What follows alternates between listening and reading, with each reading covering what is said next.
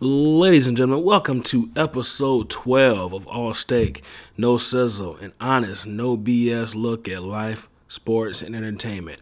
I am your host, Devin McKenzie, once again for a brand spanking new episode. This is going to be pretty serious topic this week. I'm kind of noticing that a lot of my episodes have been really, really serious lately. So I'm going to put out this show, episode 12, and episode 13 is going to be a continuation of the conversation from this episode. Then after that, we're going to go ahead and light things up a little bit. We're getting to the end of the year, and I have planned a few episodes that basically will be wrapping up the year 2016. Um, I'm going to have different guests come in and give their top five in different categories, such as album of the year, MMA moments of the year, wrestling moments of the year. Um, and then I'm going to ask people who is their man and woman of the year.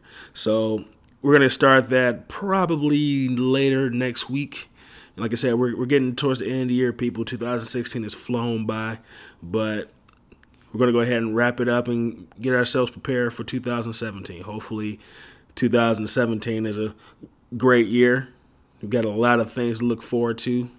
And but before we we look to the future, we gotta look at the past year and and break that down. Like I said before, this episode is going to be a two part episode, and this these two episodes are going to be like I said, they're going to be serious topics, and we're going to be talking about the Dakota Access Pipeline. I'll be the first to admit that I didn't know everything about what was going on, so I thought I'd bring in two people that were very knowledgeable about the situation. First, on this week's episode, I have a gentleman by the name of Muhammad Cherri, who has been active in researching and, and raising awareness with what's going on in North Dakota. And early next week, I'm going to release the second part of this episode featuring my friend Frances. She is a person who is an activist and she decided to get involved in this cause and she's organized a few protests and will be organizing more protests and um, getting the word out on what's going on with the Dakota Access Pipeline. So, got that to look forward to. Like I said, these were two very good conversations. To pull the curtain back a little bit and give full disclosure, uh, me, Frances, and Muhammad got together on this past Sunday to record, and we originally discussed the Dakota Access Pipeline. It was a very good conversation, but uh, we'll, just say we had some uh, technical issues, so we had to re-record pretty much everything. And I was able to, to get Muhammad and Frances on the phone, and basically both of them gave their points of view on the Dakota Access Pipeline. Maybe one day in the future, I will release that original uh, conversation um, well, we'll see. We'll see. That it might be like a lost tapes episode, but like I said, this on this episode we're going to be talking to Muhammad Cherri, very very knowledgeable young man, uh, very very passionate young man about this cause, and like I said, it, it was a very good conversation. I enjoyed it. And this conversation, we we started off talking about the Dakota Access Pipeline. We then started talking about um, the Native Americans in our country, how they've been disrespected over the years, that then turned into uh, a bit of a racial conversation in general about the United States and um, how people have been discriminated against time and time again in our country. Muhammad himself is of Middle Eastern descent, so I'm pretty sure he has a very, very verse background in racial discrimination in this country. So the conversation it was a very good conversation, very deep conversation. Like I said, he's very knowledgeable, so you got that to look forward to. Like I said, stay tuned. Very very good conversation. Then later on next week, we're gonna talk to Frances, and once again, she's a very knowledgeable young lady and very very active in discussing human rights. So we're going to go ahead and cut this intro short and go ahead and jump into this conversation with Muhammad. But before we do, let me just go ahead and let you all know that that you want, need to follow Muhammad on Facebook. His name is Muhammad Cherri. That's M O H A M M A D, Cherri, C H E R R I. So go ahead and follow him on Facebook if you want to, you know, follow along with him and find out more information about the Dakota Access Pipeline and Indigenous Peoples' Rights. He also has a Facebook group, which is called Indigenous, uh, excuse me, let's try that again Indigenous Rights Alliance. Indigenous Rights Alliance. So if you type that in your Facebook search uh, bar, you can find that page and follow them. And like I said, once again, you'll be able to follow along with what's going on with the Dakota Access Pipeline and and pipelines all across the country. We'll, like I said, we'll jump into that in this conversation. And Muhammad wanted me to share this website with you It also. It's called sacredstonecamp.org. It has a lot of great information about what's going on in North Dakota. And that website will come up again later on in our conversation as well. Also, make sure you follow Frances, who's going to be on next week's episode. Her name is Frances Diane on Facebook. And Frances, like I said, she's the person that basically put together a few protests here in the Metro Detroit area, which uh, Muhammad was a part of. But for those of you that, that know Frances or don't know Frances, she's also a very, very talented singer. And Frances has a Christmas concert coming up on December 16th and 17th. So if you want to hear some really good Christmas music and some talented singers, you can check that out. That'll be in Farmington, Michigan at the Costick Center which is on 11 Mile just east of Middlebelt. And Frances is a part of the Farmington Hills Community Choir, and they are presenting Do You Hear What I Hear? Ah, I like that. Christmas music, people. It's Christmas time. So why don't you go ahead and check them out December 16th and December 17th at 8 p.m. Like I said, it's at the Costick Center on 11 Mile, just east of Middlebelt. Tickets are just $15 at the door. Uh, advanced ticket sales are now over. I announced that last week on last week's show that uh, you can buy tickets in advance, but ticket advanced ticket sales are not over. So you have to buy your tickets at the door. But like I said, fifteen dollars you can't beat that. Get to hear some good Christmas music. Get yourself in the holiday spirit. So if you want to take the kids and the wife and the husband, and auntie, uncle, cousins, here's some good Christmas music. Go check that out. All right, let's go ahead and get ready to jump into this conversation. And people, I just want to let you know real quick that there's going to be a couple changes to the show, some new ideas, some new segments. We'll talk about that probably on next on the next episode. I don't want to stretch this episode out too long. I want to go ahead and jump into this conversation with Muhammad Cherri. So stay tuned for those announcements on the next episode. So with all that being said, thank you for listening. I appreciate you. Follow me on Facebook at All Steak No Sizzle Podcast. Go ahead, type that in on your Facebook search page. You can follow me on Instagram and Twitter at Devin the Six Three. That's D E V I N T H E six three. You can shoot me an email at asnspodcast at gmail.com. And make sure you like, follow, share, repost, comment on the SoundCloud page. So let's go ahead and jump to this conversation with Muhammad Cherri. Enjoy.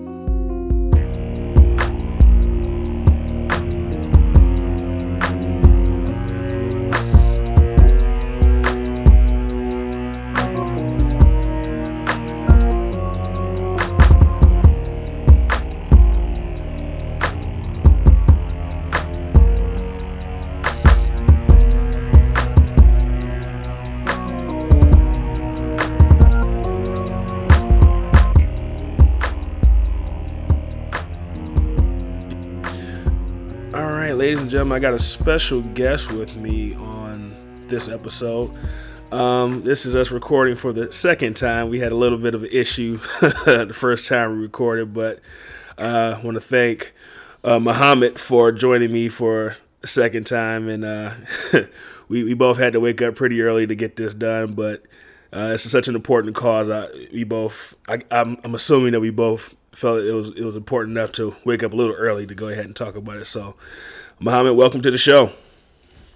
Thank you very much, Stephen. All right. Once again, thanks for uh, thanks for doing this for the second time. Um, I had you on the show to talk about the situation that's going on in North Dakota and at Standing Rock. I I told you before, I'm I'm not the most uh, versed on the on the topic, and I know you've been active in in protest and uh, raising awareness for this situation. So who better to ask about the, these uh, events than someone that actually has been involved in it? So, if you don't mind, could you please give um, kind of a background on what, what's going on with the, the pipeline going through Dakota?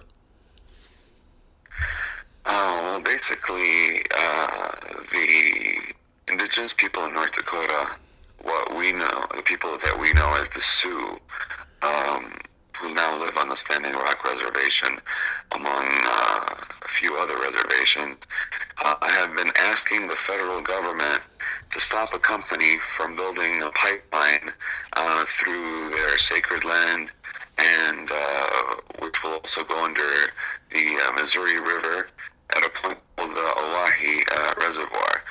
And that's upstream from their only source of water. So they have been asking the federal government to deny uh, that drilling and that construction because uh, one, it goes through their sacred land, right. and uh, it is being built on unceded uh, native territory, and two, because it endangers their um, their environment and their livelihood, and one can argue even their survival, uh, because uh, the history of pipelines is fraught with incidences of uh, of leaks where thousands upon thousands of barrels of oil uh, leak, and uh, the location of the pipe uh, it going under the Missouri River is right upstream from their water source. So if that water gets contaminated, their water is going to be, uh, you know, uh, not drinkable. The water they're going to use for their farming is not going to be safe anymore. So their very own existence uh, becomes threatened. So basically, uh, they went out there uh, peacefully, prayerfully, uh, protesting the construction, sort of a non-violent resistance mm-hmm. to this and uh, it's been going on for months. And the answer to that has been uh, state repression, media blackout, and uh, so far they've achieved a, a, small victory when the water protectors, as they call themselves, the natives, uh-huh. Uh, allied with 200 other, more than 200 other native tribes, alongside allies from all over the United States and the world, and the veterans of the United States military all joined forces to to protect the the water, and they won. They, they actually were able to stop um, the easement, the, the the permit for construction and drilling under the uh, the river. So this is a small victory for them right now. But the company that's behind the drilling, Energy Transfer Partners, is insisting that it will continue to drill and that no political decision is going to get in its way. So we're going to see what's going to happen. So they won a battle, but it seems like the war isn't over yet. Wow. So yeah, that's that's I can I can understand why they uh why they're they're fighting so hard for this now because I mean if this is their only source of getting uh, drinkable water, then I mean, I, they pretty much have to they have to win this this battle because w- without water, then how do you live? I mean, I, I know that Native Native Americans are people that basically live off of the land, and w- without that without that water, they can't drink, they can't you know farm their crops, they can't raise. Um, they, it can't you know get food basically you know two things you need to survive in this world is food and water. Without that, then there's no survival. So why why is um what's the name of the company again? Energy Transfer Partners. Yeah, Energy Transfer Partners uh, is the one responsible for what is called the Dakota Access uh, Pipeline, which has been referred to as DAPL. DAPL. Um, so yeah, they're, they're, the one behind it. The CEO, uh, Kelcy Warren, uh, was interviewed. I mean, multiple times, asked about this issue. How come you didn't consult with the natives? Um, and he said, "Oh, if they had only spoken to us earlier, I'm sure we would have taken care of this. But you know, now it's too late. We've built like 95% of it, so you know, we're not going to stop. And uh, we see that the future president is going to allow us to continue with this, so we're just going to have to go with it. Just, just too bad that the natives didn't mention it earlier." But then the uh, the Standing Rock Sioux tribe released um, audio. Um, you know, evidence of a meeting which uh, happened two years prior to this, where they actually spoke with the company, and, and very like few minutes into the interview, the chairman of the tribe immediately states, "We have already passed resolutions as our tribe stating." our sacred lands. So they already consulted them about this. You know what I mean? It's all out there, the evidence, and the company is obviously lying and and in the complaint, the legal complaint that the tribe has uh, filed in the uh, court in Washington, uh, they state that when it came to approving or pre-approving the construction of the pipeline, uh, the company and the Army Corps of Engineers failed to follow the laws that said you have to consult with the tribes when it comes to going through religiously, historically, and culturally significant land. So, so it's kind of like um, if, if you're going to build a pipeline and George Washington's house is right through your, you know, proposed pipeline route, right. you're going to have to, you know, consult with the historical societies or consult the law to make sure that, you know, you're going through the right places. Right. But company in the process of preparing for the construction of this, they didn't consult the tribe at all. On the maps, they didn't even show the existence of the tribe. And the tribe, on multiple occasions, asked to have its own archaeologists to help in consulting the company and to be, you know, part of this process. But they were completely sidelined and tracked and, you know, kept kept invisible. So that's that's the situation they were facing. But through the work of all these activists, they were able to um, bring their cause into the uh, into the mainstream, almost force it into the mainstream, and uh, garner enough attention and create enough of irritation and fuss to be able to um, to win a small victory so far. So why why was it important for uh, Energy Transfer Par- Partners or DAPL to go through the the natives' land? it was there is there no other alternative? Yeah. Yeah, there was. There was actually originally uh, the pipeline was going to go through um, a city uh, near a city called Bismarck. Of course, they have a larger population over there, right? And uh, the population is predominantly uh, white, almost uh, ninety-five percent white at least. and uh, they they chose not to. Um, pass the pipeline through there, uh, in part because it posed a risk water of that, on that city. And um, so they rerouted it and they passed it next to the reservation. So well, let me stop you real quick. So basically, it, it was going to go through Bismarck, which it which is probably the largest city in in Dakota. In I think it's in North Dakota or South Dakota. North Dakota. North Dakota, yeah. I've, I've i used to be a truck driver, and I've uh, actually driven to Bismarck before. And like you said, it's it's a predominantly white town. It's not too many uh, not too many of us running around in Bismarck, North Dakota. But the basically the city of Bismarck said they didn't want the pipeline coming through the city or through their land because they knew it was a threat to their water source. Yeah.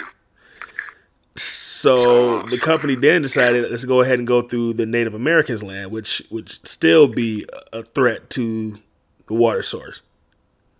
Yes, but not not the people of Bismarck, just Native people. And uh, hmm. our history with Native people shows us that you know, well, one can argue that their lives don't matter as much.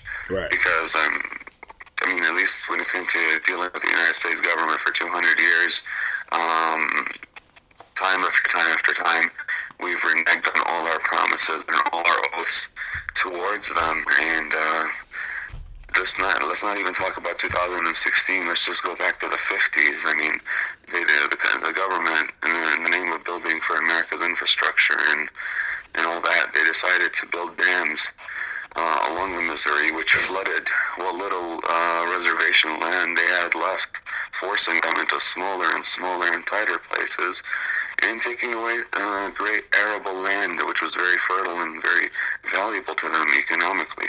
So when we look at the Native Americans and we hear about all the rates of diabetes and uh, you know suicide and uh, and all these problems, and they have the, the, sh- the shortest life expectancy in the Western Hemisphere outside of Haiti, and you know you wonder in the land of the most powerful country in the world how could this happen right under our noses, right? Right. Well, we, we keep doing this to them over and over and over again. So it's uh, no surprise. It's no surprise that they, they, they're calling out for the world to help them. Right. Well, how much uh, history do you know about uh, this particular tribe, the I believe the, the Sioux tribe? How much history do you have on this particular tribe? Well, um, in general, I've been very, very interested in uh, indigenous people's history and the Sioux. The Sioux is, is, a, is a unique tribe of what we we often refer to as the, the plain plain Indians. You know, the, the Indians that have feathers. They don't like to be called Indians, but you know, it's it's the, the mascots that we see, the headdress, the feathers, the eagle, the, even the terminology when we we often use when it comes to speaking about Native Americans, we often are referring to that specific tribe, the Sioux.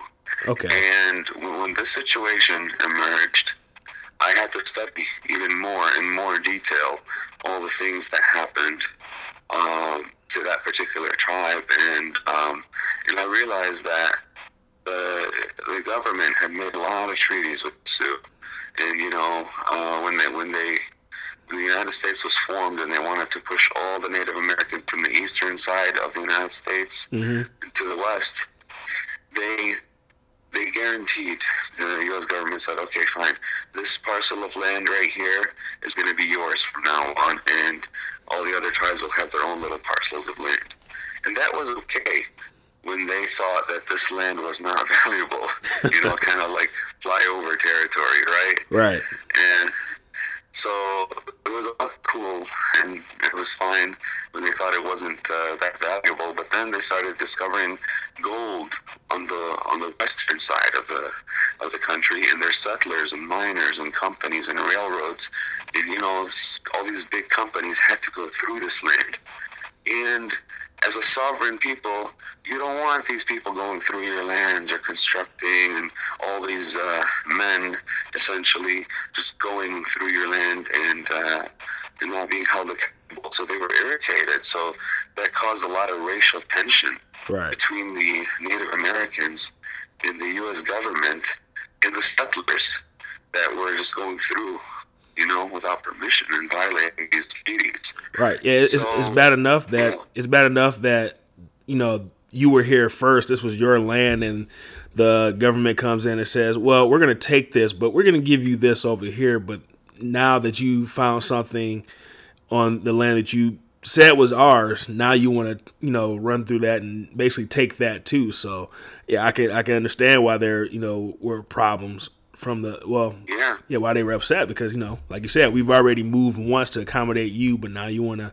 come through here again? Yeah i can understand why they they'd be yeah. upset then so in 1851 they uh, there was a famous uh, treaty that was drawn up where the u.s government said okay this land is going to be yours and you know um, if anything bad happens to your people uh, from our side you know the u.s side anybody under our authority uh, we'll take care of it. You know we'll prosecute the person in court uh, and we'll pay you uh, restitution through uh, a government appointed uh, official called the indian agent And the Native Americans reluctantly agreed. They don't have they didn't have a choice at this point. It was uh, it was pretty much done at like gunpoint. So the Native Americans agreed to this small parcel of land in exchange for you know peace, and uh, the U.S. government was allowed to build forts all around them, military bases, and push a railroad through. Wow. And yeah, and then they discovered gold in this territory. You know, across, you know, on the other side of the continent, they discovered gold. So they asked the natives, let the people through, let them through to go to the other side. But then they found gold within the Native Americans' land, you mm. know, in the Black Hills. And so slowly and surely, treaties were broken, um, wars ensued, fighting, violence, and more native land was chipped away. More treaties were formed, more treaties and promises were broken.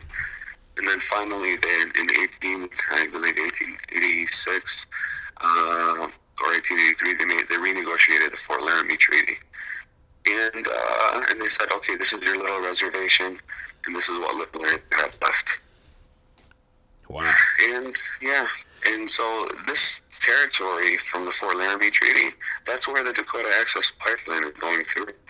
You know, so some people might say, "Oh, well, you know what? The era of the quote Indian is over." You know, I mean, does the treaty even hold any water anymore? Does it really matter anymore? Um, is it enforceable in the court of law? Right. Well, it seems like it actually is because there have been some court cases where the actual treaty uh, was used to win the case, so it is enforceable. It is legal. Wow. Well, let me let me let me uh let me back up for a second. Um, yeah. We we were talking about how gold was found on native land and uh, the treaties were broken and, and they came in basically settlers came in to their territory and, and war started. Uh, i'm not too sure how, how familiar you are with the old western films. Um, my, my, father just recently retired so for some reason all he really wants to do is uh, you know sit, sit on his chair and, and watch old western films. So you know i, I kind of get to see a little bit of it but a, a lot of those films were you know, not one you know use this term in, in a derogatory, uh, derogatory term, but they were cowboy Indian films where you know basically the cowboys were you know coming into territory and end up having to fight with the natives, and they were almost making the cowboys look like the heroes in it, like the natives were you know savages and they were you know killing they're killing you know white people and basically painting Native Americans in a bad light. I, am not. Have you ever heard of the film uh, "Birth of a Nation"? Not not the one that just came out this year, but the original one from like the early yeah, 1900s. Absolutely, absolutely. I'm very familiar with that. Yes. Yeah, that that, that film. Now, this is my opinion, but I, I think uh, history will show me right.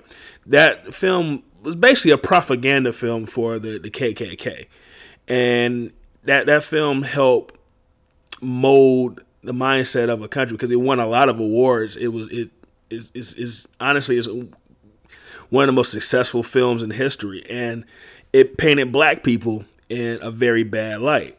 So when you put this image out there, it almost becomes propaganda. And when you think about the, like I said, the, the cowboy and Indian films, it, seems like that also, serves the same way. So it, it's almost like these films help shape the mindset of America so that it's almost accepted to disrespect and forget about the Native Americans, just like films like Birth of a Nation help shape the mind of America that it's okay to uh, disrespect African Americans and African Americans are savages and they all they want to do is rape and destroy. And same with the Native Americans. Would you uh, would, would you agree with that assessment, uh, that assessment, or do you think I'm kind of off base on that?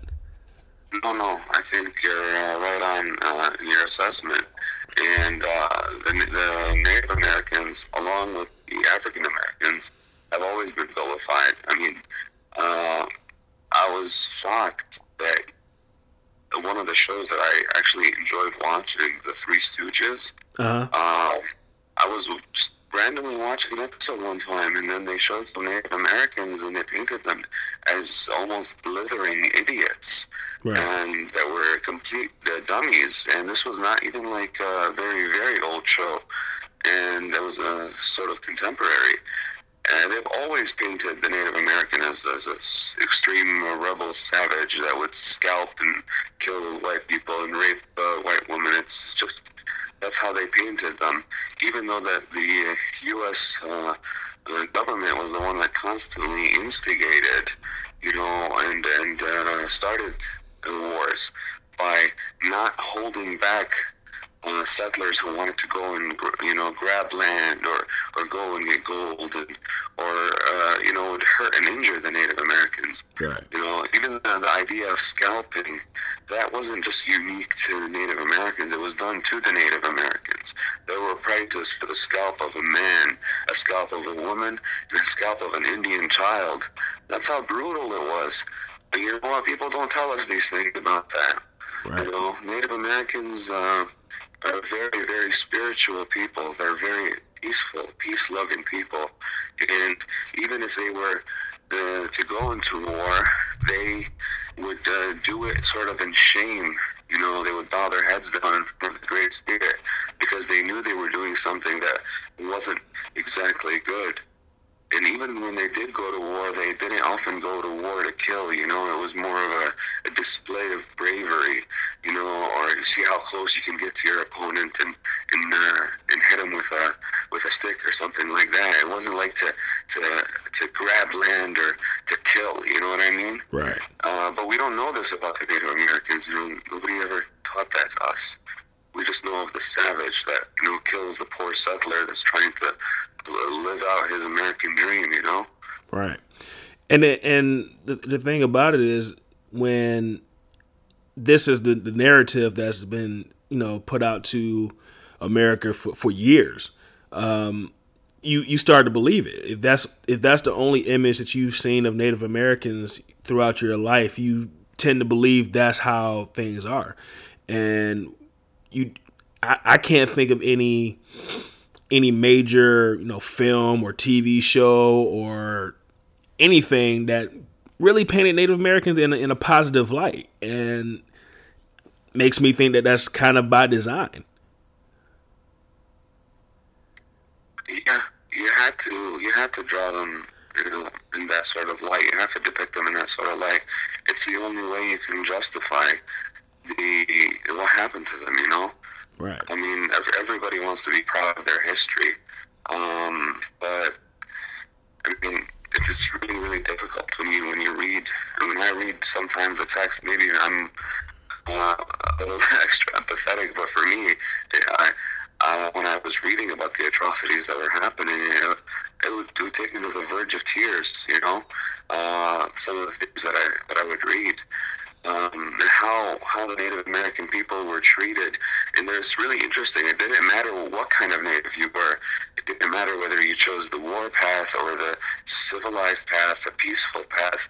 I mean, there's the Cherokee Nation, for instance, uh, where like around modern day uh, Georgia, and these Cherokee people had uh, taken their language and they had written it down, and they they had made a written language, and uh, they had uh, dressed in the European type style clothing.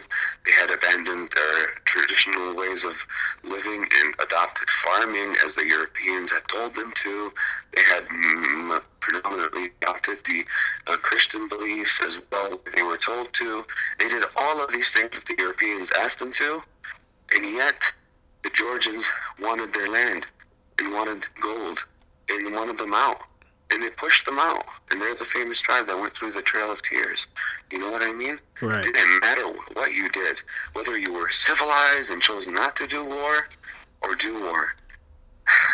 Wow. you were always a barbarian and you were always unwelcome in America, America's priorities were first for wealth and power, and you know they came up with millions of reasons to justify why uh, coexistence was impossible.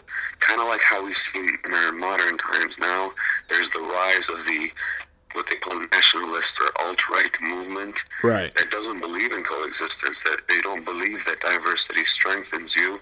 They believe that a, a small minority of uh, people of color uh, should be around, but not so much because for the strength of our nation, uh, we need uh, not heterogeneity, we need homogeneity.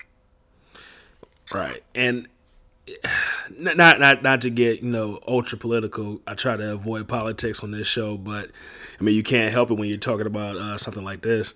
You look at look at what's going on right now with, like you said, the alt right movement and our, our current president elect Donald Trump being in office and some of the people that he's picking for his cabinet.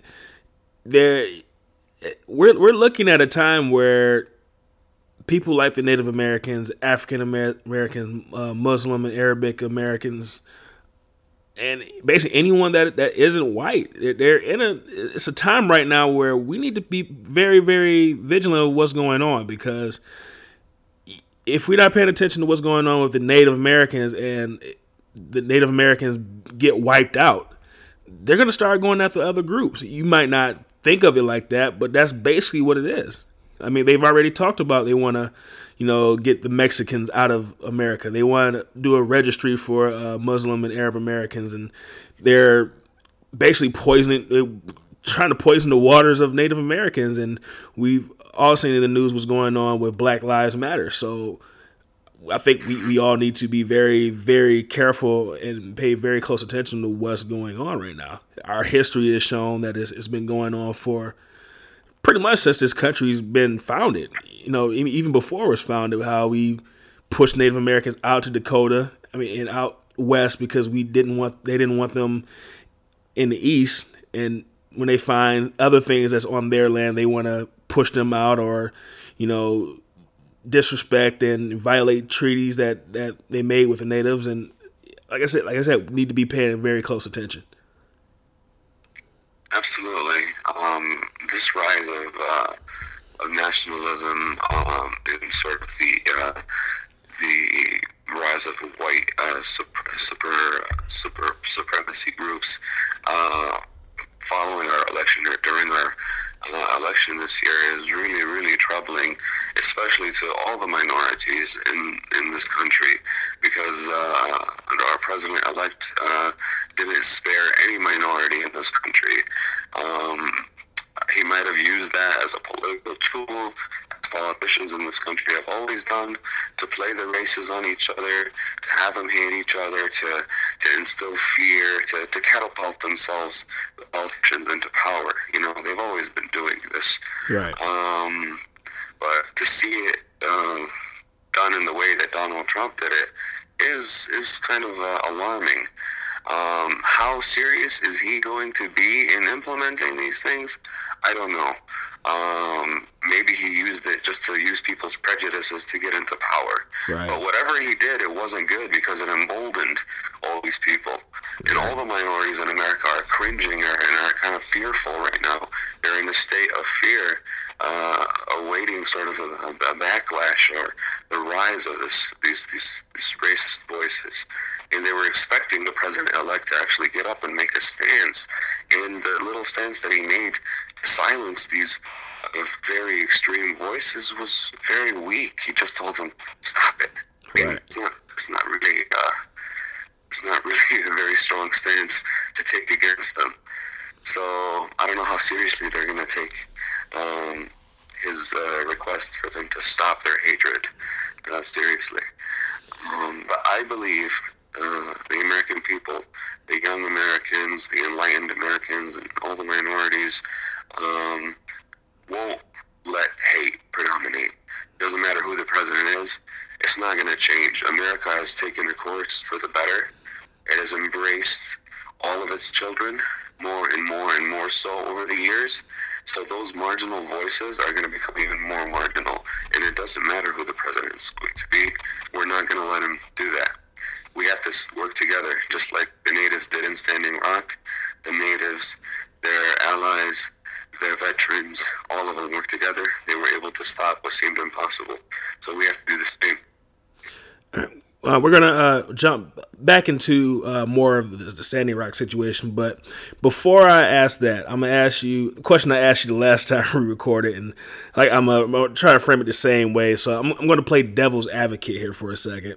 Um, let, let's say you're uh, a Mexican American or you're African American, and you have issues that uh, like we were just saying that have been, have come up, especially since the the election and the the platform of Donald Trump. So, like black people, we're dealing with uh, police brutality and and uh, discrimination, and Mexicans are worried that they might get deported and uh, dealing with uh, racial issues themselves. And you got LGBT community that with Mike Pence, he wants to basically uh, eradicate them as well as a person that that has is, is part of these minority groups, and me personally being African American, why should people from other minorities that are have their own issues to deal with, why should they care about what's going on in Standing Rock? That's a great question. Um, being active in my community, uh, which is, uh, you know, it's a mixed community that has probably the highest concentration of Arabs, Dearborn, right. um, and also a pretty significant concentration of Muslims in America. Uh, I have to answer this question also on a daily basis. So, um, why should we uh, be involved with the, movement? Uh, well, uh, we just go and look at what the people at Standing Rock are saying.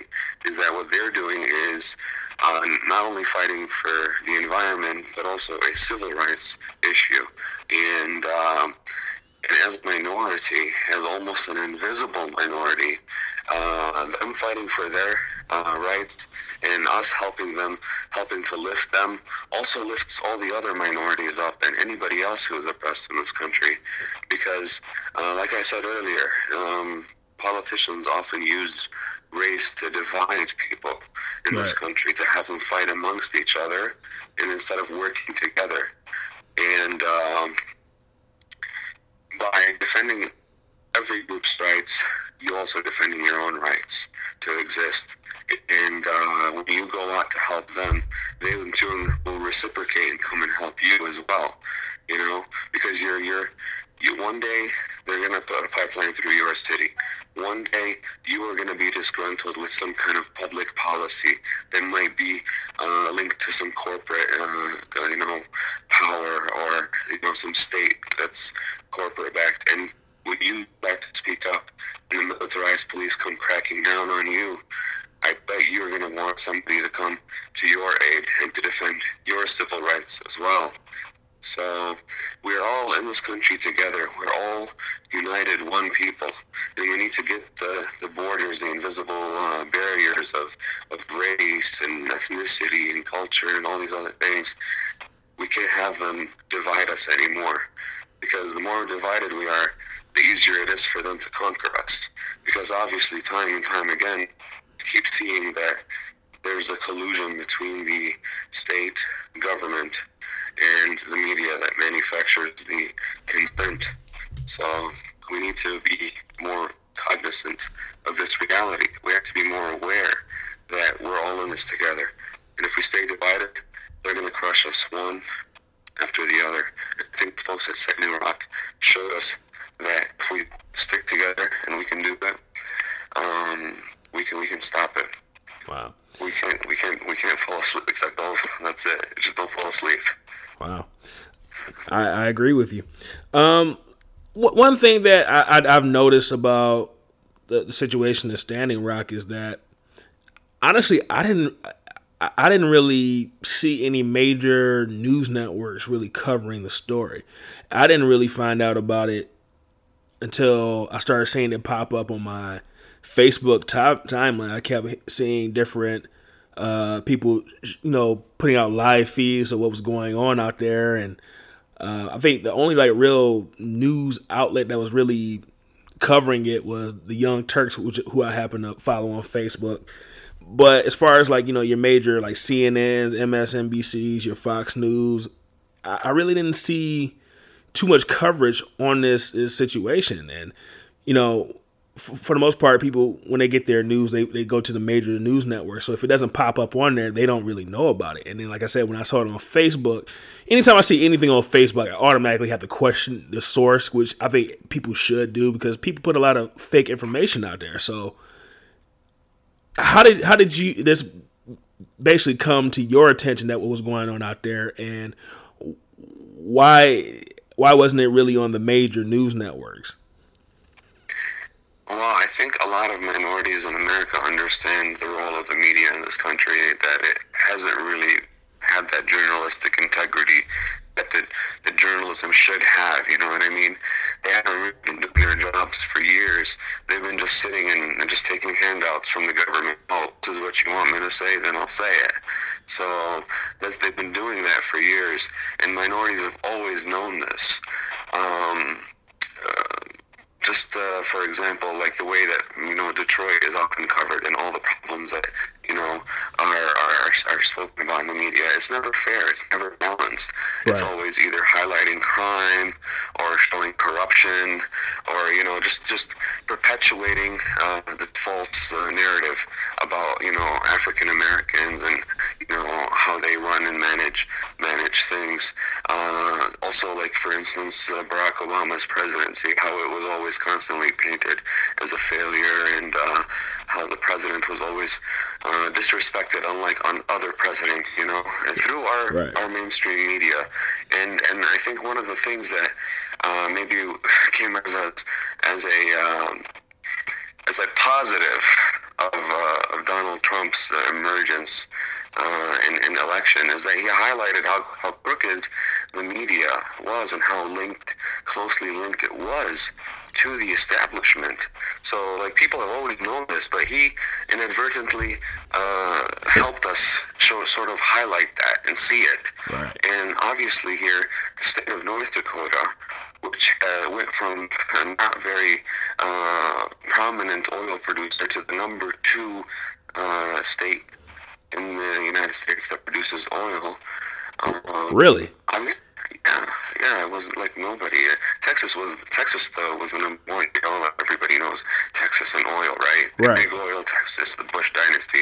We all know about these things, but Dakota, we never really thought of that, you know, until recently, you know, with the development of all these new ways to speed up the oil extraction. All of a sudden, the discovery of all these deposits in North Dakota catapulted it to become one of the most, you know, number two oil producing state now. So the state has, a, has an interest in, in, uh, in maintaining this oil infrastructure, right? It benefits, it gets money. So the state wants the oil people to stay there. Right. They don't want to stay uh, as a nobody state. They want to be, uh, you know, more prominent. So the Native Americans have, have a really, really tough struggle here. Um, and the media, the media doesn't really uh, come to their aid because one, they're invisible, and two, because they've always been sort of uh, just uh, perpetuating what the state wants to say instead of analyzing and uh, criticizing and checking and doing what journalists are supposed to do, not just uh, repeat what the government tells them to.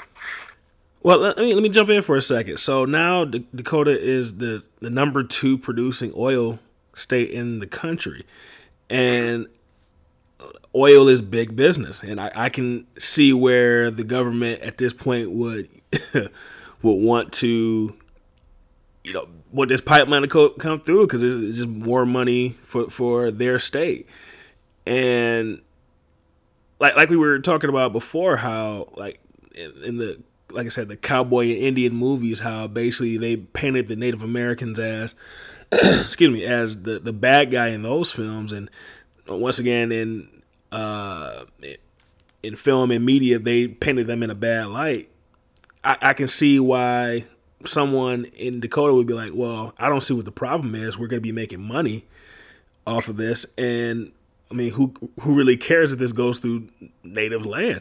Because we've historically never cared about the Native Americans, and it's it's almost like it, it kind of sounds like you the Native Americans could be blamed for holding up the process of making more money for the state almost. Yeah, absolutely. That is what the people are saying. The misinformed people do say that they do say, "Oh yeah, these guys are a bunch of uh, baby non-tax paying rioters that don't have any jobs." You know, almost making them seem like they're squatting on land that they don't actually deserve. You know what I mean? Like, oh, you don't pay taxes. um, you shouldn't be here, even though they were the original inhabitants.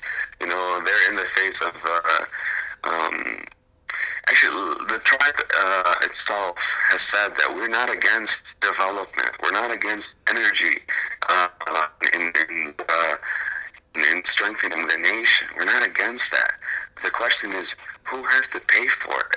It's always been us. When yeah. you wanted to build dams, you built it here and you flooded our lands.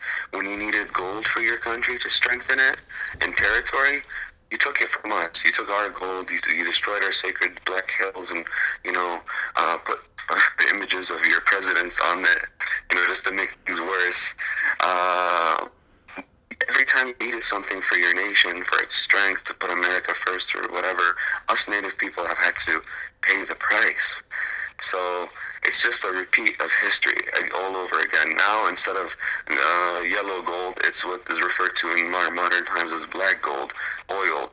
And the interesting thing is, this oil, 60% of it's going to be sold overseas. It's not even for America because they, we, we don't need it here. oh, wow. That, that's the worst part. It's just for money. It's not even for like America. You know, America will benefit a little bit, but the real beneficiaries are the, the companies. So the, those politicians who are supporting the companies. So here's another question: Is there actually oil on the natives' land?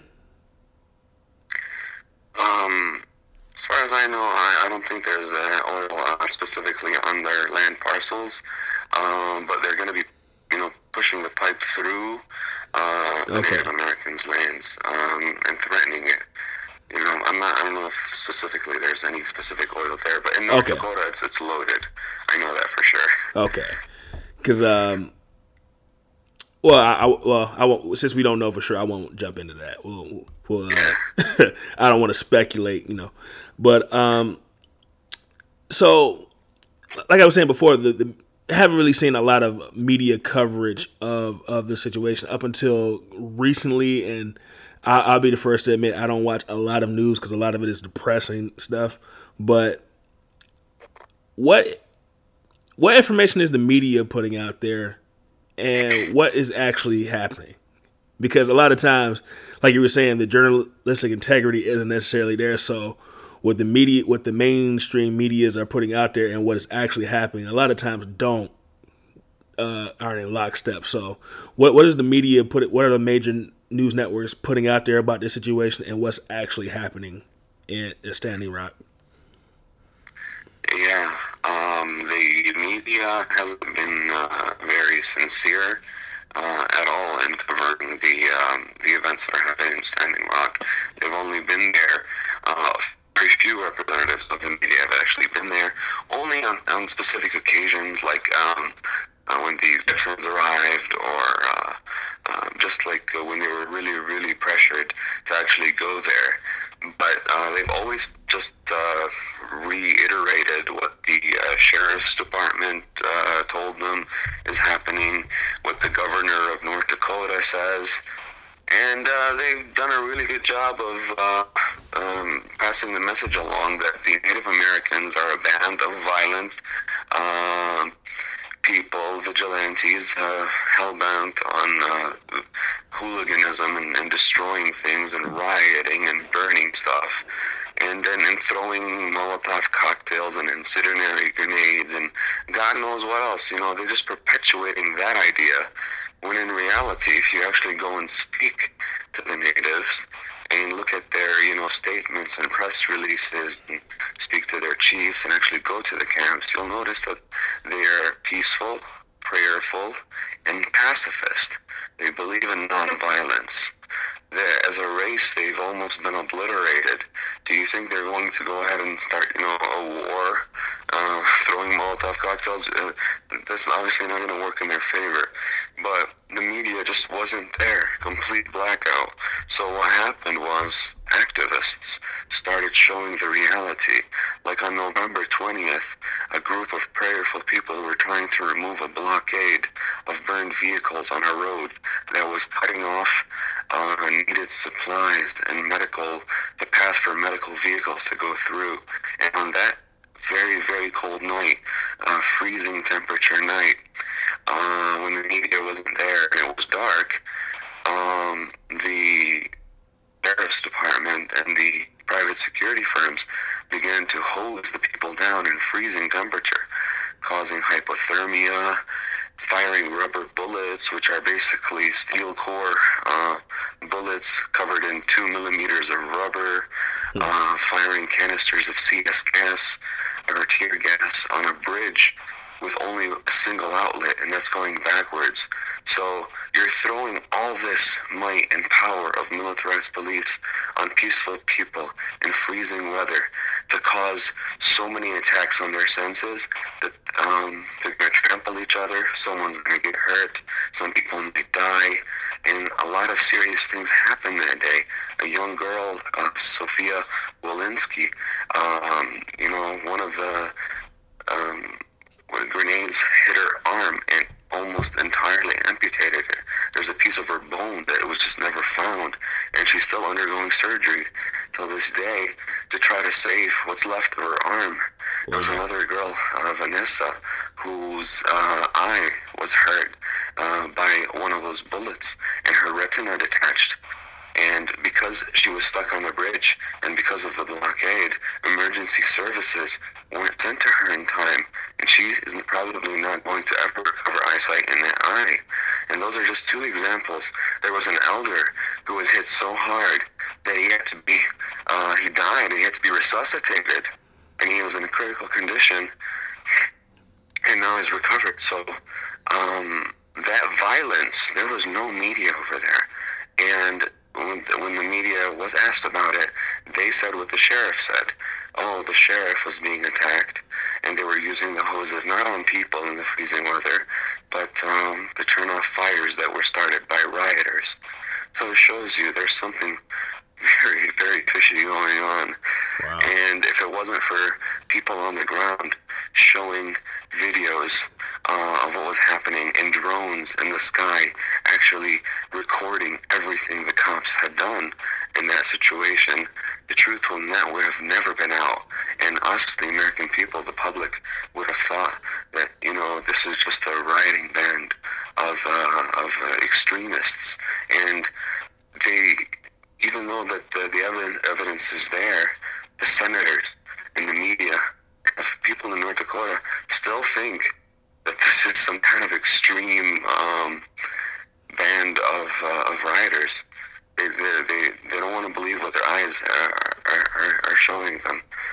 Wow, it, it almost sounds like uh, like I said, like I've brought up a couple times what's going on in the black community with uh, police shootings. How um, we're we're asking for more transparency with the police departments. Um, different police departments have installed like body cameras on their officers, but a lot of times you'll see something happen with the body cameras when incidents happen, or they don't want to release the tape of what happened, and uh, people are you know recording what happens on their cell phones, but then you hear people saying, "Well, you know, he must have did something to provoke the police to come out there in the first place." And so, once again, it's it's it's sounds like we're blaming the victims and basically trying to discredit the, the, the victims of what's going on and painting their own narrative to make the the police and in this case the sheriff's department and uh,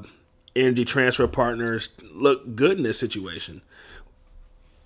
Yeah, it is. It's it's uh, it's a time tested technique in quelling uh, peaceful protest and dissent. It seems that uh, the more I follow these type of movements, the more I see this repeating itself time and time again. Um, just like you said with Black Lives Matter, and painting that as almost the KKK.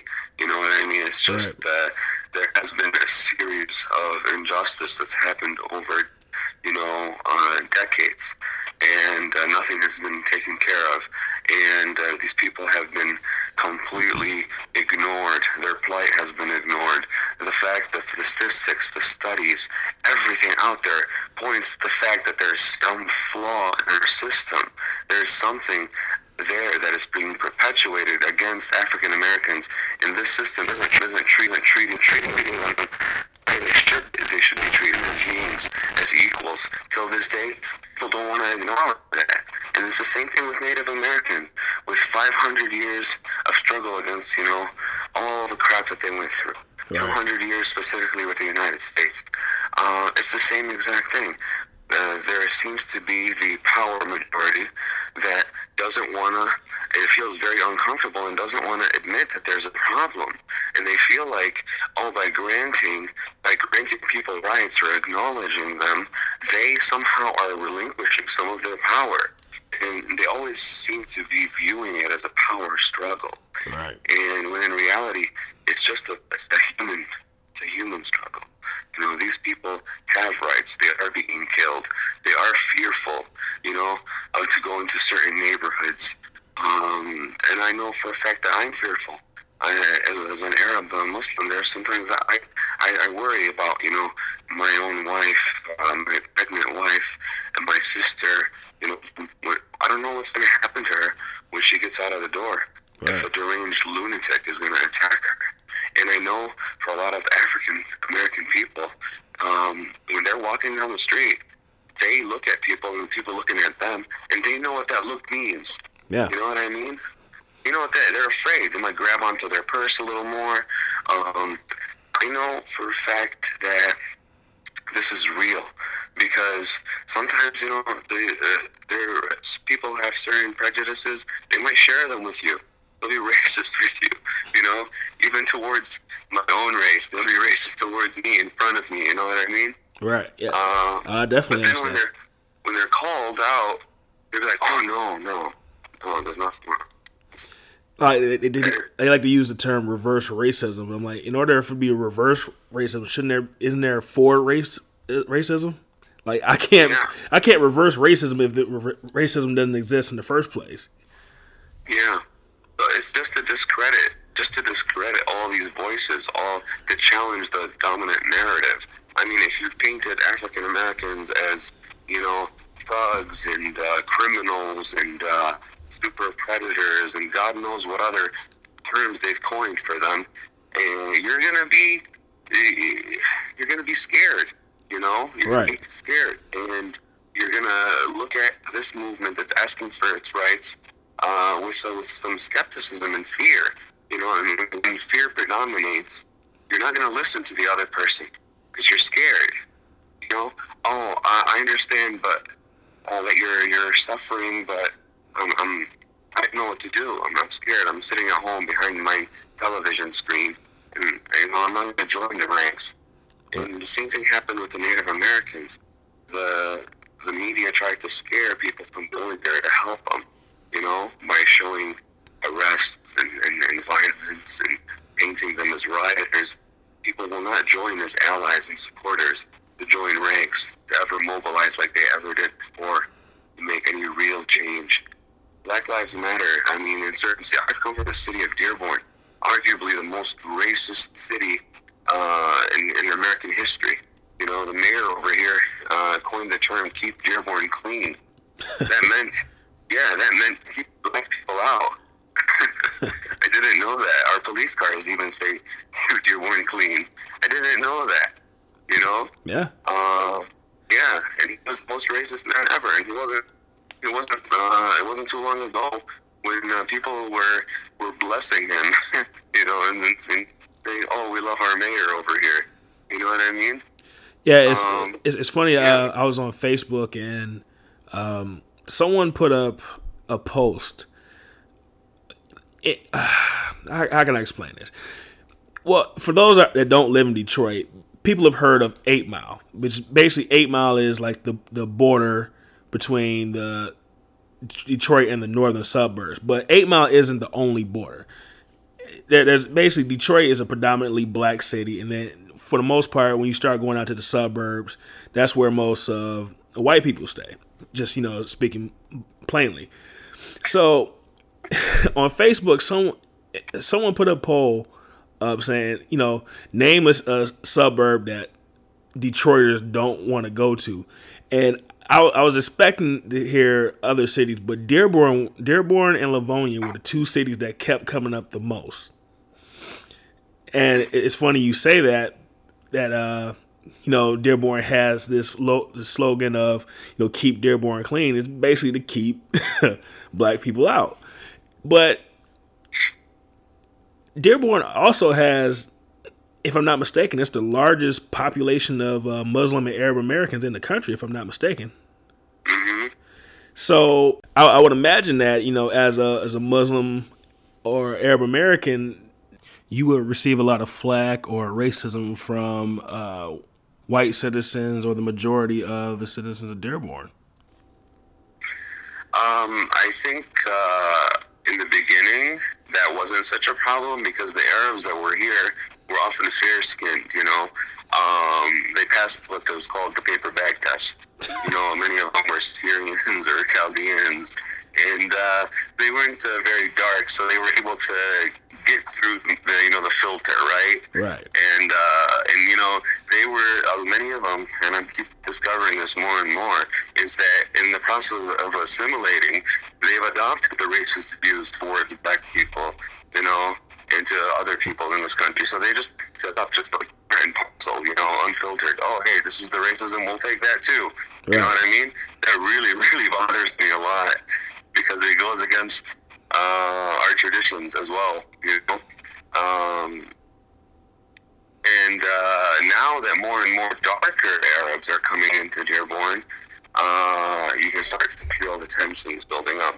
I mean, Dearborn is about half white, so the other half is the one that's non-white. Right. And even in in the non-white category, there are the lighter ones and the darker ones. So the lighter ones consider themselves white as well. And in the census, considered white, even though I would never call, claim to be a Caucasian. I'm dark skinned. Right. So it's just a technical thing.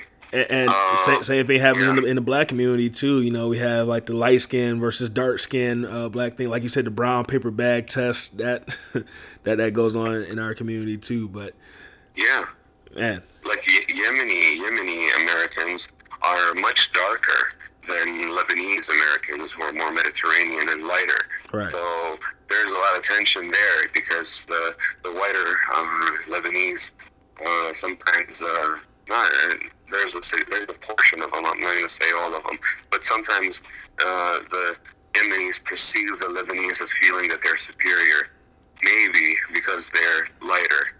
Uh, I don't know. There are no studies to show this, but this is. Uh, I spoke with some Yemenis, and, and that's what they were expressing to me. And I'm not going to deny uh, their views and their feelings on this issue. Um, uh, Iraqi is the same thing. Iraqis are darker, uh, and uh, the, whenever your skin color is darker, the more salient the future is. The more different you are, the more people are suspicious. And uh, I never, I never really understood the code words. You know, I never knew what Dearborn, keep Dearborn clean meant. You know, I didn't know that it meant keep black people out. Oh yeah. And and also when I used to speak to some of my neighbors over here, and they talk about how the neighborhood was going, you know, wasn't as good, or Dearborn wasn't as good as it used to be, or when they're starting to be all nostalgic. I, I thought they were just being nostalgic. I thought maybe they missed the old times when things were done in a certain way. I didn't realize that was code word for, oh, there are black people coming into the neighborhood. Oh, there are more Arabs coming in. You know what I mean?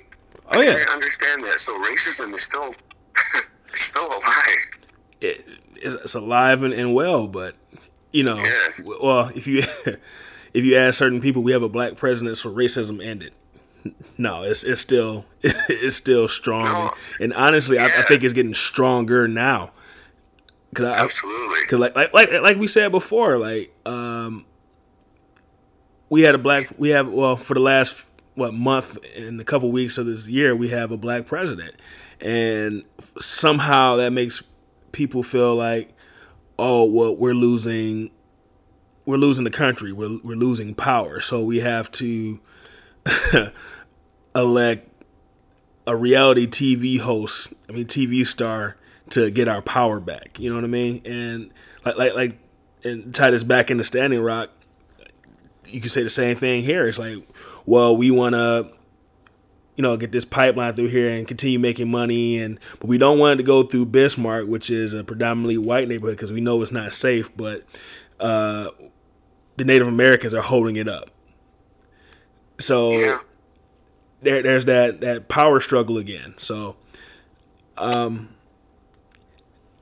I, I really didn't want to. I really didn't want to jump off on that tangent, but it, it, it's still a good conversation. It's good to you know know that you understand what's going on, and hopefully other people are understanding that th- these Yeah. these are these are serious issues that need to be uh, paid attention to. And if the media is not going to cover it, we need to get the word out there on what's going on. Absolutely. I mean, uh, just one last point. You know, you know how we were talking about the neighborhood going bad. Uh, if it's a black family came into the neighborhood, the neighborhood's going down, right? That's what they said. Right. Well, now a black man got into the White House. That means the whole country's going down. and that's, that's Yeah. basically the simplest way to put it. And that's how I understood it when I finally figured out what these guys were actually telling me, you know? And I thought it was something about, you know, oh, traditional ways. No, no, it's all about racism. That's what it boils down to. And in North Dakota, I still have yet to, to, to have to hear an explanation about why it was moved. You know, a real explanation beyond, you know, uh, racism. That's what it is. They call it environmental racism, a term I've, I've never heard of before until this specific incident. Right. So, yeah, I mean, I, I'm also familiar with, um, there was a certain part of Detroit that was very wealthy. It was an African American wealthy district that uh, was very prosperous. I don't remember the name of it, but basically, what the city planners did was they put a highway right through it and destroyed it. Man, You know what I mean? man, I don't know we- if you're familiar with this specific district, but you know I'll have to look look into it again. But it's it's the same example of oh, here's a community uh, that we're going to completely ignore and destroy with our infrastructure project. man, I man, we we can go on forever talking about because I actually I'm I'm in the process of working on a, a series of shows about the city of Detroit. Um, I want I want to talk to a couple of people about the riots that happened in the late '60s and um, that that exact uh, project that you're talking about, where they built highways through predominantly predominantly black areas where um, there, there were black businesses and, and stuff like that. So, yeah, it, this country definitely has a history of, of doing uh, things like that. I don't know if you ever heard of uh, Black Wall Street. Yeah, I, I, is that one that's similar to what we were talking about? Yeah, Black Wall Street was it, it was basically a district. I I believe it was in Tulsa, Oklahoma. That was basically all black. Uh, you know, everything with black banks, black businesses, uh, and it was making it was a very very wealthy area, and it was all ran by African Americans. Well, basically, the government came through and destroyed it. I mean, it's, it's no, it's no other way to put it. The government, the government came through and destroyed it. I mean, it, it's there's stories of that all the time. If you want to watch a a, um, a movie about um such things, it's a movie called Rosewood. It was basically once again, it was pretty much an all black town, and something happened that um, that wasn't true. There was a acute accusation of a rape of a white woman by a black man, and then next thing you know, they destroyed the town. They destroyed that black town and started killing people. And it, it's it's just a this country has a, a very long history of destroying uh, anything that is good for minorities. I hate to put it I hate to put it that way, but it's it's just, it's the truth. There is a trend, and you know sometimes it's hard to avoid explaining it that way, right? Right. I mean, what, what other way? I'm looking for an explanation, and if there's somebody out there that can provide us with an explanation as to why certain people in this country, minorities in particular, have to pay the price for progress, right? And you know, you can always see how they're also playing poor white people against also the minorities. You know, because poor white people don't have it good either.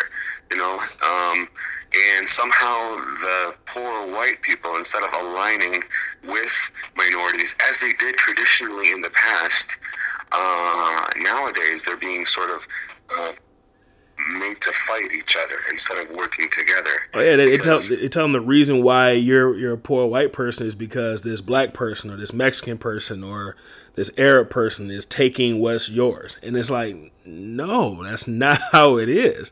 If you look at it's one thing that, that Bernie Sanders was kept talking about was that that top uh, one uh, how they are basically controlling everything. Like there's a few people with all the money and power that are controlling everything things that affect you know the other 99% in this country. But instead of the 99% realizing what's really going on we're, we're divided and we're fighting we're fighting amongst our our different uh, cultures and we're fighting within our own cultures too. Exactly. So d- I mean, divided seems diabolical almost. It is it is. And it, and like you know as a as a person you, you don't want to sit here and think that you know oh there's this big conspiracy theory that you know the government is against us and they're doing this by design but when it keeps happening and you're seeing who's actually profiting from it you can't help but think something's going on. You know what i mean? Absolutely. Absolutely. And uh, you know it, it, it, it isn't a conspiracy, although there are plenty of conspiracies out there, you know, to muddle uh, the truth. But if, if somebody does the studies, uh, actually does the interviews, meets people uh, like you are, are doing right now, uh, you start to elucidate the truth. You know, you can find the truth; it's there, but they've muddied it up. Like uh, I just this morning, uh, I, I found out that there was a, a pipeline that actually burst in North Dakota two days ago on December 5th. No, it burst on December 5th, the day that the water protection was celebrating in the same state of North Dakota.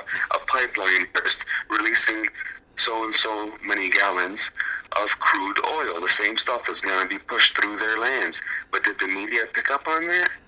No. And no. was this false news? Well, no, because I, I, went and I, I actually had to make sure that this report that was online was true. And I went to the health uh, department's website of North Dakota, and I found out that yes, there was a report. And there was a pipeline burst, and they keep telling us what the pipeline is safe. So and it's not a, it's not a conspiracy. Go and find it. The conspiracy is is the fact that they're not reporting the stuff to us. Wow. So let's, let's tie this back into Standing Rock. So basically, what what it sounds like to me is that with these pipelines, it's not a matter of if they're going to burst or they're going to leak or something's going to happen to them. It's not if, it's when it happens. Absolutely, absolutely. That's that, those are the very words that the native people are saying. It's not a matter of if, but when. Yes, uh, and anyone who's looked into the history of pipelines uh, just look at the databases, and I, I went and I took a look at the uh, database for the Department of Transfer uh, of Transport. Go look for hazardous materials and look up oil spill incidences, right? And you will find thousands, thousands of incidences that happen for every single year. In, in one case, I saw the trend was going up, probably because of our our you know boom in oil over the past couple of years. So those are incidences are there. Um, the interesting thing is that the legal framework uh, surrounding uh, the reporting of incidences is kind of like shady because it, the company them, themselves have to report these incidents. So the company has to self-regulate. So I'm sure there's a lot of underreporting because the majority of these incidences are reported by people like you and me who stumble upon oil in a farm or oil in water, and all of a sudden they have to report it to the government. So the government isn't really over. There is no oversight here. The company has to police itself. Wow. And it's ridiculous. Yeah, and I'm just gonna be, you know, honest. I, I don't know if I was running a company and the, you know, point of my business is to make money. And let's just say I'm in the oil business. And let's just say I have a lot of pipelines that are bursting and leaking and causing all kinds of problems. I don't know if I would be too quick to self-report that I'm doing a, a, bad job at, you know, maintaining my pipelines, because it, it, makes my company look bad. Yeah. So, I mean, it, it sounds to me like self-reporting is isn't the best way to to handle that. It sounds like it should be some, I don't know, government agency there to make sure these pipelines are up to code and they're in, in good standing. Because if, if if they're they're bursting and leaking all, all the time, then apparently that's not being done. I. I can't think of any other you know any other conclusion that they're not they're not reporting them. Yeah, they're they're not reporting them. Uh, people are reporting them. The ones that are filled with like uh, gases oftentimes blow up, uh, killing the people that you know damage them.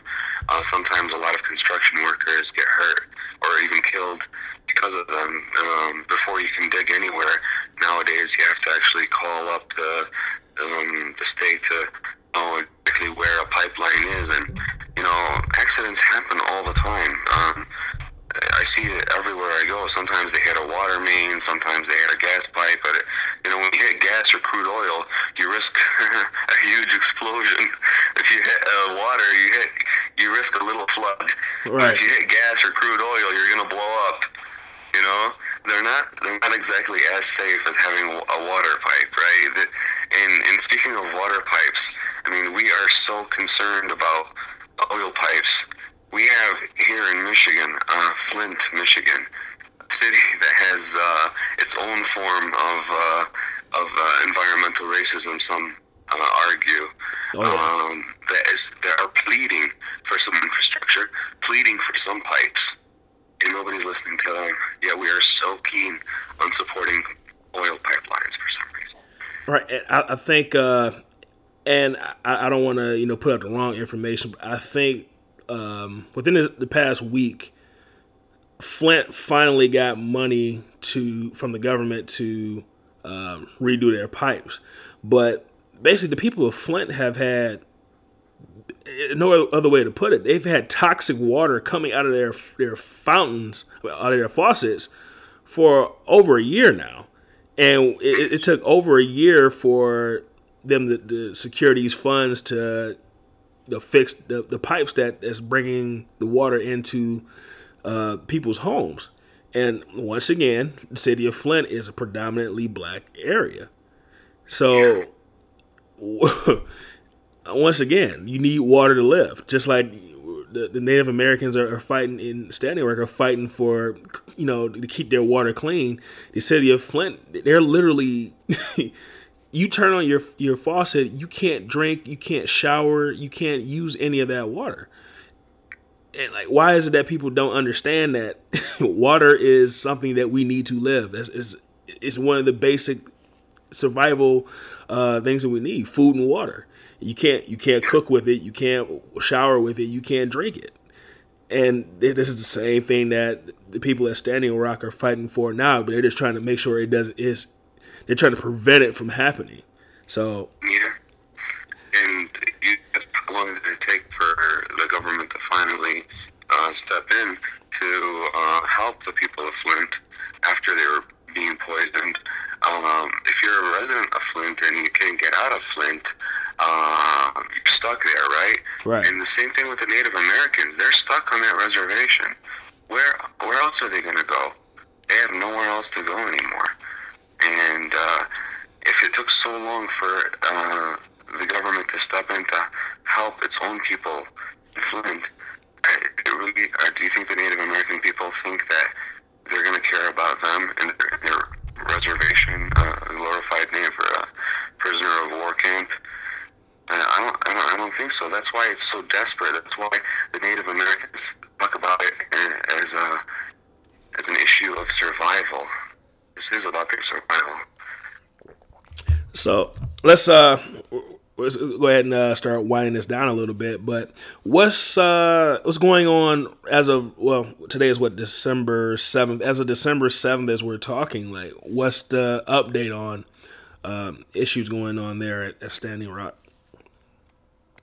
Well, so far, um, there has there has been two different uh, sort of perspectives. Uh, actually, the tribe initially said the tribal chairman, uh, David Archambault II, uh, asked all the non-Sioux uh, water supporters to leave the camp now that their uh, request for an easement uh, denial was granted and uh, the government also asked the company to make an environmental impact statement.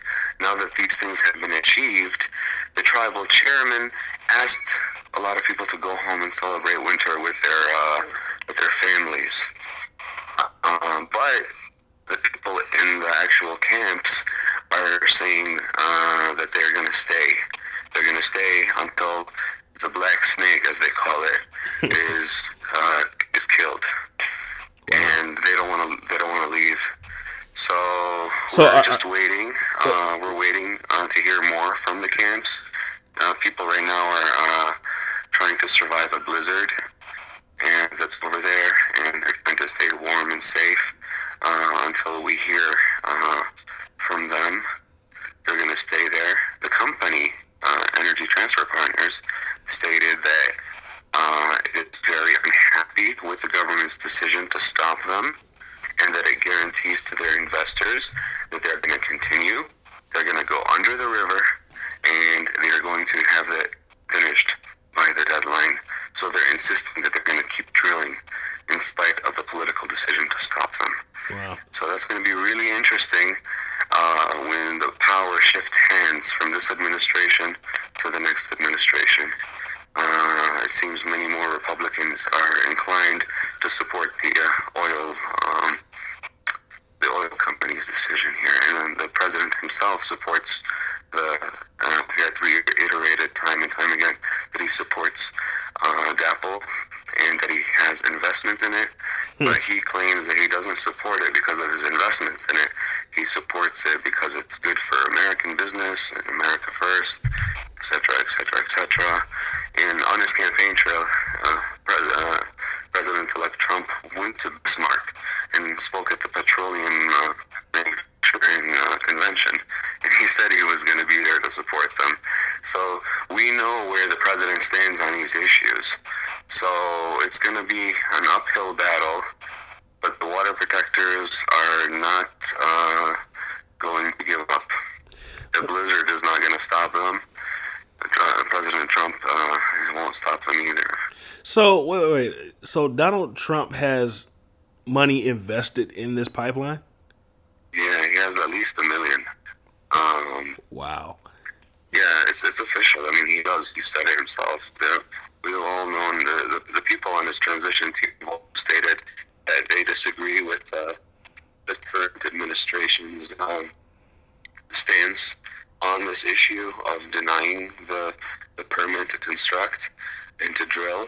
Uh, and uh, when they get into power, they said they're going to look at it again, which in other words means that they're going to probably try to overturn it um, and probably allow them to drill again. Uh, the problem is the company. Um, the company has a deadline, and that's January 1st, to get this uh, project finished right. and have the oil pumping through, or else the investors uh, have um, the legal right to renegotiate and possibly pull out if they feel that the investment is unfavorable. And a lot of investors have voiced their concern that they are unhappy with the company's uh, um, the, the, way the company is dealing with this, and in the fact that they actually ignored all these tribes and the sacred lands and and a few banks have actually pulled out thanks to uh, the work of activists and uh, many of the water protectors um, asking people to divest from the banks that are investing in this. And so there has been a lot of pressure on the company. Wow. And as I as I've uh, grown to know that you yourself were actually planning on going out there and, and joining in the pro, in the protest. Um, you know, circumstances, you know, set it up that you, you weren't able to make it out there, but you have been active locally in raising awareness and um, involved in, in protests. You, you, mind speaking about your, your own personal, um, you know, interest and, and activity in the protest? Yeah, sure. Um, I has heard about it, like many people, uh, not on mainstream media, but through social media, uh, through the Native American groups that I was already following. Uh, back in 2012, uh, was my first uh, involvement with Native people and their struggle to protect their lands and their environment. Uh, there was some um, protests and uh, happening in Canada, and the uh, Native American people here in uh, Michigan were holding a solidarity round dances, and I joined them at uh, two of their events, one here in, in, Dearborn and later on in Detroit. And I realized that, you know, the Native Americans uh, have their own struggle, have their own plight, and that they're not invisible, not in history books and not in museums. And um, their struggle was real. And it was not just a struggle for themselves, but for all of the, what, humanity and the whole entire world. Now, I'm not your traditional environmentalist myself, and I'm not the one that is the most keen on jumping um, into all the whole animal rights discussion either. Right. I was more of a human rights advocate. You know, uh, I, I respect the environment and I respect animals, but my primary concern was all the people that were being oppressed in the world. Right. And uh, the Native Americans uh, managed to show me the, the how activism is holistic, how all of it is connected to each other, animals, the environment, people, and all all of it's destroyed. The same thing that hurts human pe- human beings is the one that hurts the environment, and the, the one that hurts the animals and hurts everybody. So they were able to draw my attention to that and make me even a better activist. Um, and so fast forward to 2016, I hear about Standing uh, Rock through these activists, and uh, I start to get this sort of uh, uh, restlessness, you know, like I feel like I'm sitting at home and I, I have to do something. Right. I'm waiting for some kind of action to take place here locally. And uh, one day my wife uh, sends me a text and tells me, hey, um, there's something going on in Northville, Northville, uh, Michigan, right. and you should go there. And I just jump out of uh, bed, get dressed, grab my uh, two-year-old, him in uh, some warm clothes, and rush out to Northville. I go to this corner of uh, Myers, um, and uh, I think it's it was in Haggerty, and I think it's eight Eight Mile in Haggerty. Eight Mile in Haggerty, and I see that there are two uh, young girls over there, uh, Kathy and uh, Frances, and they're holding up signs and they're protesting. And I look around and I'm trying to see, well, where are the native organizers here? Where are the, uh, you know, where are the drums? Where's the sage burning? Where's all that stuff? You know, all the chants and everything.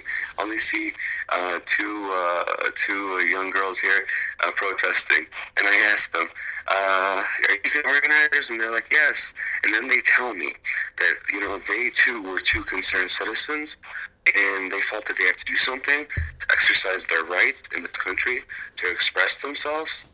And they went out there and they started expressing themselves. And on that day, we were only uh, eight people. I held on to my son for like three hours, and uh, we just sat there trying to educate and enlighten people about the situation. And um, I was just so inspired by those two. You know, they felt like there was something that had to be done. Right. And, you know, they went out there and exercised their rights.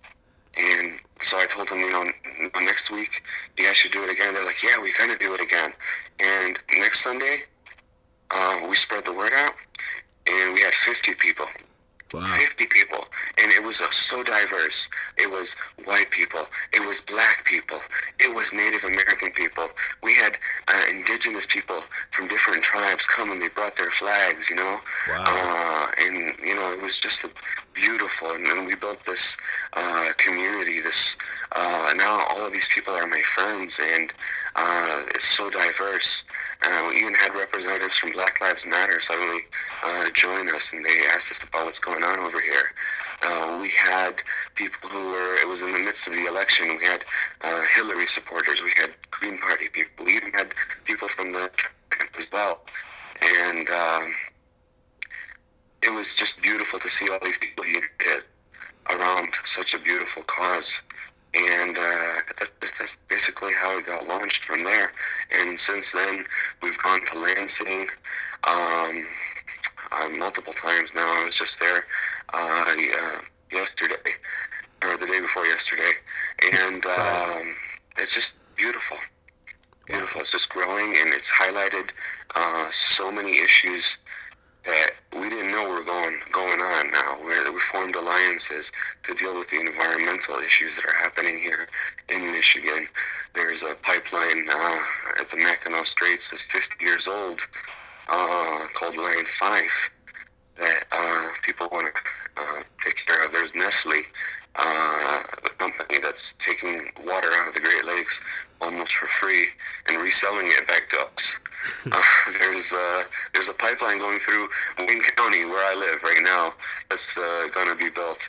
So there's uh, there's a lot of lot of issues that are happening, and um, it was all thanks to Standing Rock that they woke us up this uh, this reality, all the stuff that was happening under our noses, and um, now this is the beginning. I think something new, and you know, we, we, we have this small victory, but it won't be a victory if we let it slip out of our hands. We have to preserve our little victory because uh, the company's not going to give up, and has been uh, for a long time in our country. So if we if we're going to speak out, it's going to be a very unpopular, and uh, we'll see where it goes from here. Wow. And um, I'm well to pull the curtain back a little bit. The original time that we sat down and recorded, we actually uh, recorded at Frances's house, who uh, you were speaking of as one, the person that um, organized that those fir- that first and then the second protest. Um, I'm planning on speaking to her later on today to, to re-record. I will hopefully we'll be able to get that done, but. Um, as far as uh, yourself and Frances and well, first, have you guys come up with a name for your organization or these protests, or are you guys just protesters? You guys thought of like a name yet for yourselves? Um, that specific group, um, no, not really. We haven't. Um, locally here in Dearborn, I was working with my community, mm-hmm. and uh, uh, over here, I just made a Facebook page called the Indigenous Rights Alliance. Okay. Uh, basically, trying to mobilize this local area over here. But the uh, original group, um, we don't necessarily have a name for it. It's just a bunch of concerned friends, really, okay. uh, working together to try to bring all the people that we know into the fold, sort of bring them and um, raise awareness and bring them into the cause. But we don't have any specific name, no.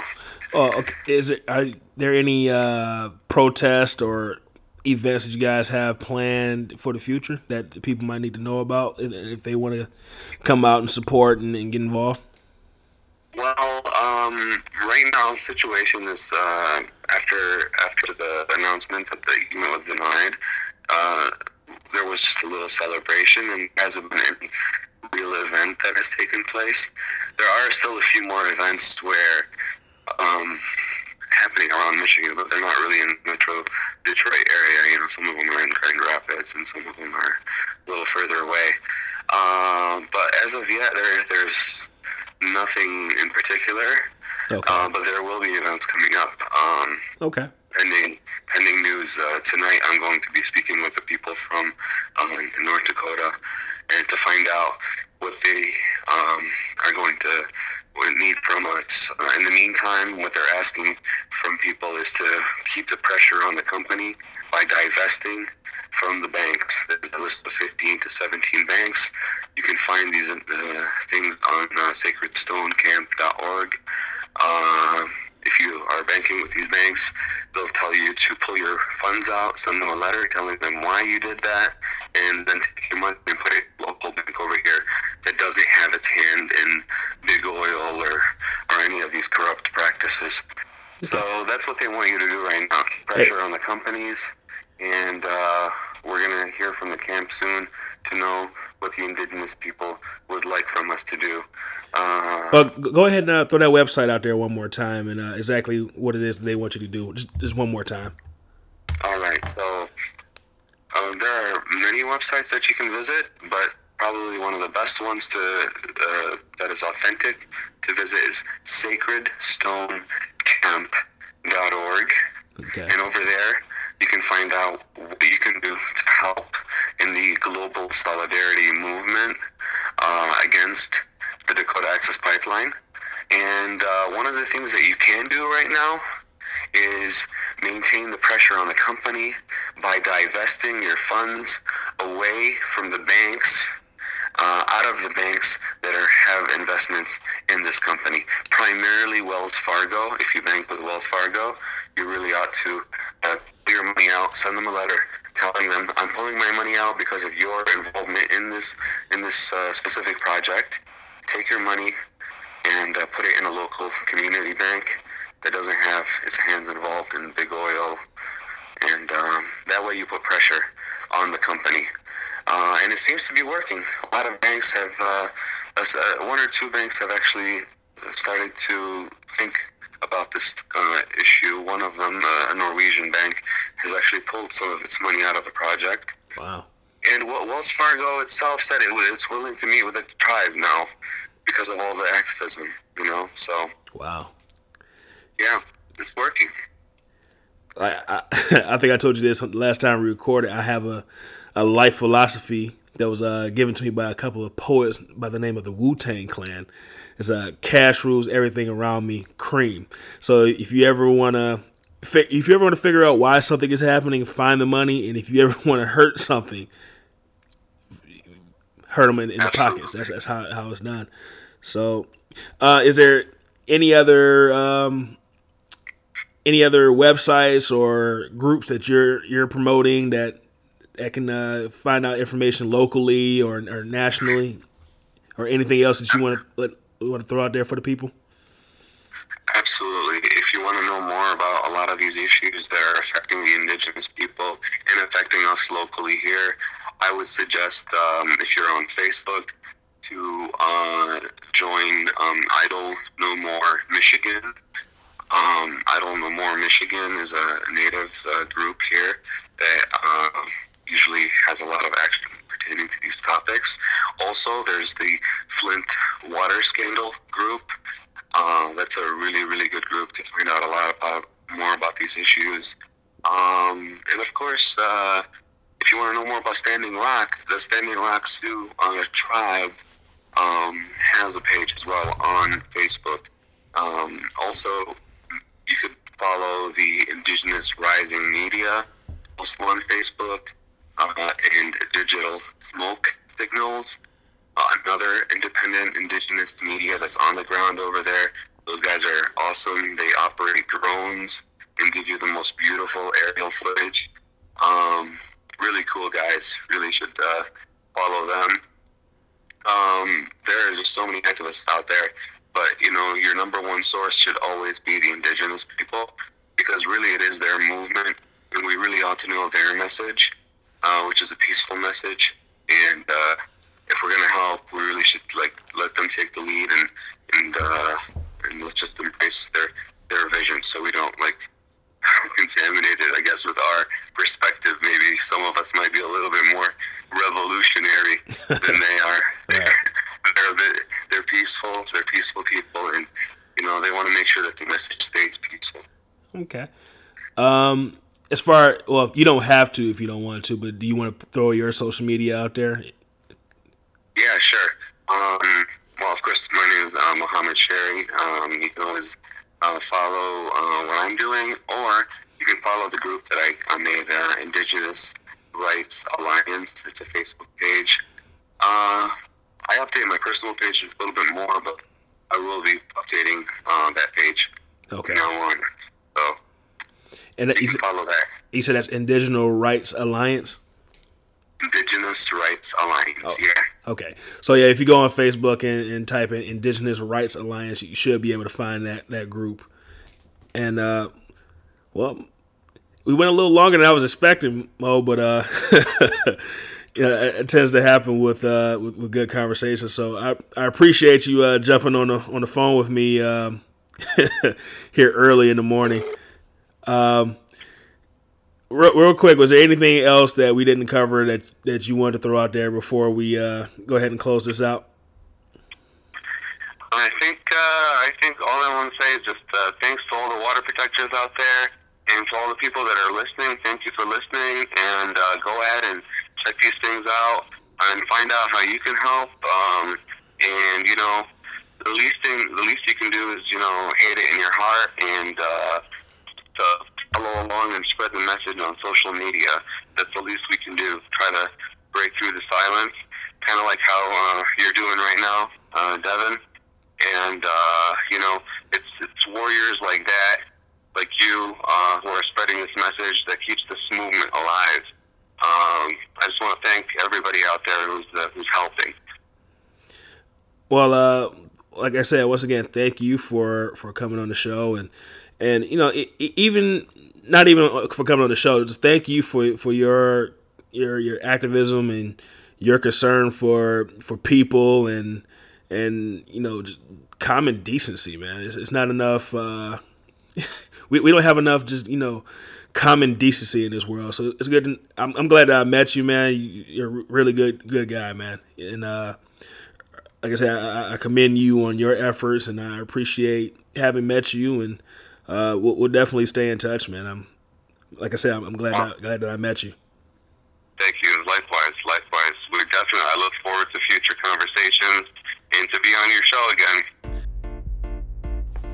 All right, thank you, Muhammad Cherri, for sharing all that great information uh, and a great conversation with Muhammad like I said, he's a very passionate young man and uh, very concerned about human rights and uh, indigenous people's rights and just, you know, the country in general and, and, and our world. So thank him for coming on the show once again, twice. like I said uh, before, maybe in the future I'll go ahead and, and release that. Um, that original conversation that me, Muhammad, and Frances had. And speaking of Frances, make sure you stay tuned to the next episode, which is a continuation of this conversation. Uh, Frances is the young lady that organized the protest that Muhammad was a part of. So, once again, stay tuned for that episode, which is going to be coming up early next week. And, like I said before in the intro, follow Muhammad on Facebook. His name is Muhammad Cherri. That's M O H A M M A D Cherri C H E R R I. And make sure you and make sure you follow his Facebook page, which is Indigenous Rights Alliance. So when you go on Facebook, type in your search bar Indigenous Rights Alliance and uh, you'll see the group that he has updating you with all kinds of information about what's going on with the Dakota Access Pipeline. And like I said, on next week's episode, I'm going to be talking to Frances. Uh, she is Frances Diane on Facebook. You can follow her. And once again, make sure you go check out our Christmas concert. Do You Hear What I Hear, which is going to be December 16th and December 17th at the Costick Center in Farmington Hills, Michigan, on 11 mile just east of Middlebelt. Like I said, tickets are just $15. So, like I say, you want to hear some good Christmas music, get yourself in the Christmas spirit, make sure you go check out that show. Frances, like I said, Frances is a very, very talented young lady, very, very good singer. So bring your auntie, your uncle, your cousins, your uh, your mama and them. bring them out to the Farmington for the Christmas concert. We're going to go ahead and wrap up this show. Make, once again, make sure you follow my Facebook page, the All Steak No Sizzle Podcast. Make sure you follow me on social medias. yes, I put the S on medias.